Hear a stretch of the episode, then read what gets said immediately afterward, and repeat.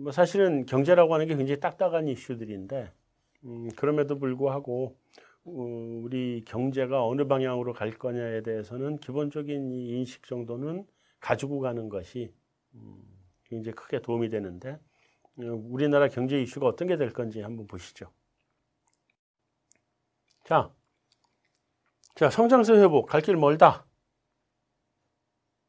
이게 왼쪽에 있는 파란색과 하늘색의 그래프 요거를 좀 보셔야 되는데 물론 이게 이제 그 코로나 팬데믹 때문에 더 힘들어졌던 부분도 있지만 코로나 팬데믹이 아니라고 하더라도 성장세라고 하는 게 굉장히 갈 길먼 성장세가 되어 왔다. 이걸 한번 보셔야 됩니다. 경제는 정부가 돈을 투입해서 경기를 살리는 건 그게 좋은 경제가 아닙니다.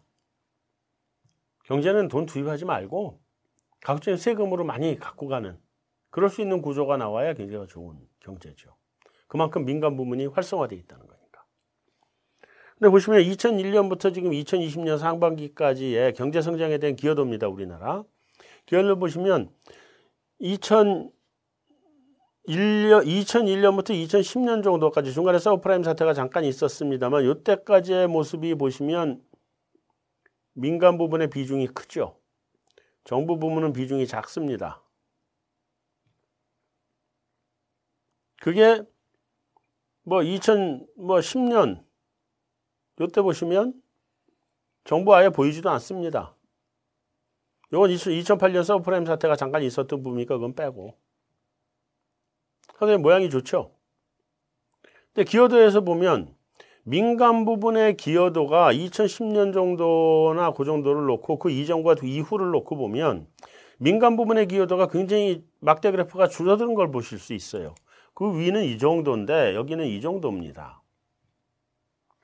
그죠? 그러니까 민간 부분이 경제 성장의 기여도가 낮아졌다는 것은 민간 부분의 활력이 떨어졌다. 그 다음에 한 가지 또 있습니다. 정부 부문의 기여도가 늘어나고 있죠. 그러니까 민간 부문의 활력이 막 떨어지니까 정부가 계속 투입을 한 거예요. 추경 편성을 한 거죠. 경기를 억지로 살려온 겁니다. 이게 서브프라임 코로나 팬데믹을 맞아서 이런 모습이 나타났는데 이걸 제외하더라도 그 앞에도 계속 정부의 기여도가 늘어나고 민간 기여도는 줄어들고 있고 그 다음에 줄어든 것도 그 전에 10년에 비하면 말도 못하게 낮죠.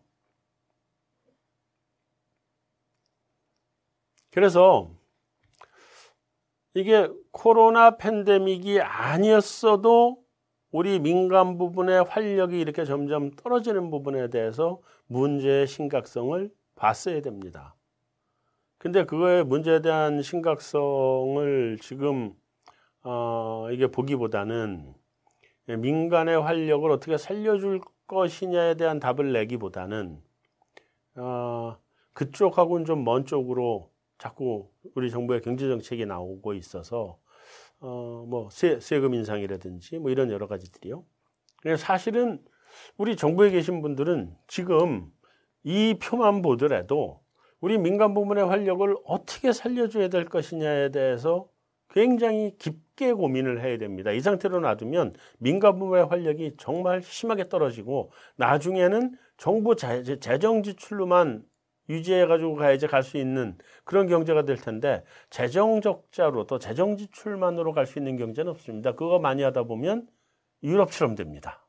유럽 재정 위기 같은 모습이 나옵니다. 그런데 지금 우리 기획재정부의 정부 재정 지출 실적 및 계획을 보시면 조금 걱정이 됩니다. 계속 늘어나고 있죠. 그래서 정부 재정 지출 목표가 이게 늘어나는 거 어차피 이것도 물가 상승되는 만큼 정부 재정 지출도 늘어날 수밖에 없는 것인데 정부 재정 지출이 늘어나는 것만큼 민간 경제가 더 크게 살아줘서 이게 충분히 감내할 수 있을 정도의 범위 내로 들어오면 아무 문제 없는 것인데 왼쪽 여기서 보셨듯이 민간 부문은 계속 줄어들고 있거든요.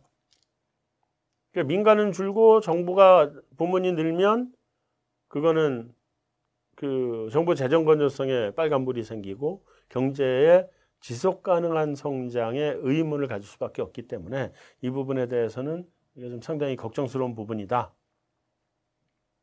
코로나 팬데믹 때문에 그런 것이고 이 다음부터는 좋아질 거라고 기대를 하고 싶습니다만 지금 그 방향으로 가지는 않는 것 같아서 심하게 걱정입니다.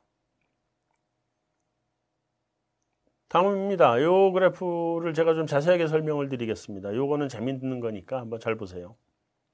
한 2000년, 우리 외환위기가 97년인데 한 2000년 정도를 놓고 밀레니엄을 정도를 놓고 양쪽을 구분을 해서 비교를 해서 보시면 양쪽이 특징적인 차이가 몇 가지 나옵니다. 첫째는 오른쪽 2000년을 기점에서 오른쪽으로 와서 최근까지를 놓고 보면 양쪽이 다 20년, 20년입니다. 경제성장의 진폭이 커요. 선진국하고 후진국 간에, 그다음에 요게 신흥국, 이게 선진국, 요게 세계 평균입니다.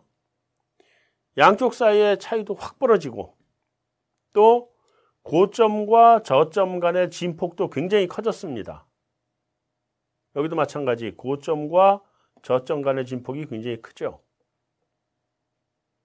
첫 번째입니다. 그 이전하고는 이 시기와는 확연하게 다르죠. 그다음에 두 번째, 신흥국과 선진국이 같이 갑니다. 올라갈 때 같이 올라가고 내려갈 때 같이 떨어지고. 그 이전은 보시면 따로 갔습니다. 가는 방향이 서로 달랐어요. 이게 선진국이 나쁘면 신흥국이 좋아서 커버를 해주고, 반대로 신흥국이 나쁘면 선진국이 좋아서 커버를 해주고, 계속 이런 모습이었었어요. 그런 모습이 같이 가는 모습이 사실은 90년대 중반 정도부터 나타나기 시작하긴 했는데 90년대 중반 정도가 사실은 기점입니다. 근데 모양상으로는 2000년대 들어서 이런 모습이 특히 더 심하게 나타나니까 이때를 더 얘기를 하는데, 자, 그렇습니다. 이게 같이 가다 보니까 망할 때 같이 완전히 망하고 좋을 때 굉장히 좋은 모습이 나타나는 겁니다. 이게 왜 그러냐? 신자유주의입니다. 1990년대쯤 들면서부터 우리도 신자유주의에 올라탔죠. 그때 92년도 선거 끝나고 김영삼 대통령 취임하면서 그 글로벌화를 얘기했습니다. 물론 그 전에 우리가 세계화를 하고 있었는데 사람들이 세계화하고 글로벌화하고 차이가 뭐냐 그러니까 김영삼 대통령께서 할 말이 없으니까 둘 똑같은 겁니다. 사실은 할 말이 없으니까 글로벌화는 세계화를 세게 하는 것이다. 세게 했죠. 우리가 신자유주의 혜택을 가장 많이 받고 우리가 그 수출 시장 석권을 했고 굉장히 잘했습니다만 이런 신자유주의 세계화 때문에 세계 경제의 모양 자체가 바뀌었다. 그래서 과거 같으면 따로따로 놀던 경제들이었거든요. 세계화가 안 돼서. 근데 이제는 세계가 상품도 다 열렸고 자본시장도 다 열려서 한꺼번에 같이 돌아갑니다. 그래서 앞으로의 특징은 첫째, 좋을 때는 굉장히 좋고 나쁠 때는 굉장히 나쁜 이런 모습들이 나옵니다. 그래서 항상 나쁠 때는 심하게 나빠진다.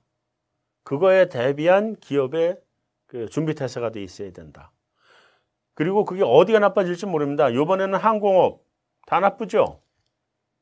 그래서 항상 하는 얘기가 회사의 부채 비율과 재무구조와 다음에 그 현금 보유 정도, 이거를 항상 최악의 경우를 감안해서 보유하고 가고 있어야 됩니다. 크레딧 라인도 갖고 가고 있어야 되고 이것이 앞으로 우리 기업들이 장기간 도산하지 않고 오래 지속가능하게 성장하는 가장 큰 비결은 이런 정기적으로 오는 경제위기, 아주 심하게 오는 경제위기에 어떻게 미리미리 대비해 놓을 것이냐.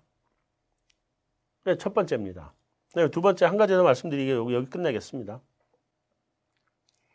그 이전에는 1995년 정도 이 정도 이전에는 전 세계적인 경제 위기라는 게 자주 오질 않았습니다. 기억해 보시면 29년의 세계대공황, 그 다음에 74년에 온 1차 석유파동, 79년, 80년에 온 2차 석유파동, 다음에 글로벌 외환위기, 이런 정도가 지금 한꺼번에 온 것들인데, 여기도 글로벌 외환위기의 모습이죠.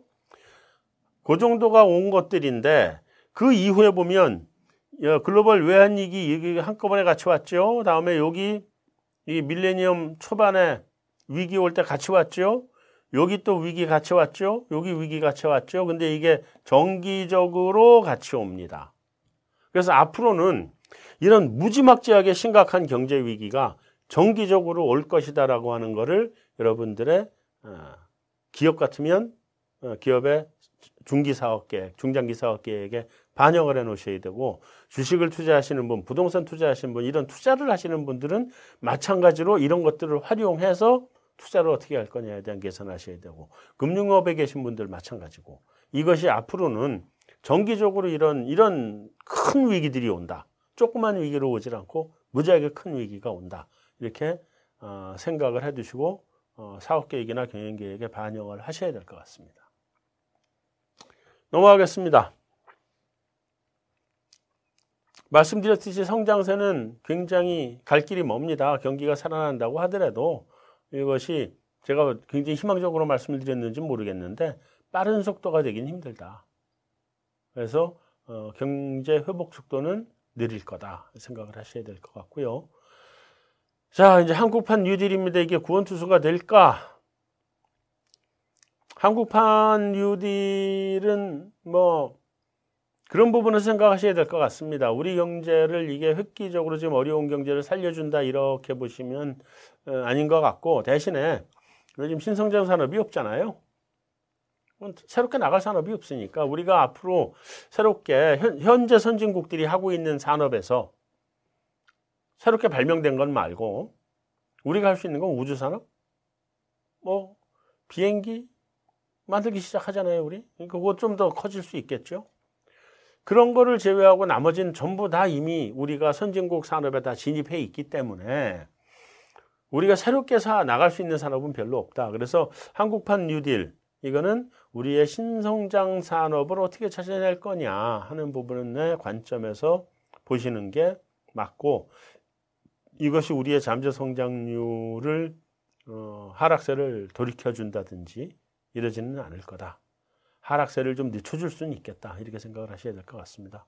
그리고 향후 경기의 방향성은 V자 회복 가능성 거의 없습니다. U자형 회복일 가능성이 좀 크고요. 그렇다고 L자형으로 장기 침체를 가지도 않을 것 같습니다. 이거는 코로나로 온 충격이기 때문에 코로나와 함께 갈 것이다. 생각을 하세요. 이것이 한국판 뉴딜이 결국은 민간 투자를 활성화시킬 거냐, 또 신시장을 창출할 거냐, 이런 부분들을 유심히 관심 있게 보시고, 그런 것들이 어떤 분야에서 나올 거냐, 그 분야가 이제 신성장 사업 분야가 될 것이라서 디지털 뉴딜, 뭐 그린 뉴딜, 안전망 강화 이런 쪽인데, 이런 부분들이 앞으로는 좀 각광을 받는 산업이 될 수 있다. 그러나 말씀드렸듯이 우리 경제가 이미 너무 크고 또 대부분의 사람은 다 들어와 있기 때문에 이런 그린 뉴딜은 우리 경제 규모에 비하면 상당히 적고, 옛날에 하던 그런 뭐 신성장 정책 이런 거에 비하면 효과는 상대적으로 떨어질 수밖에 없다.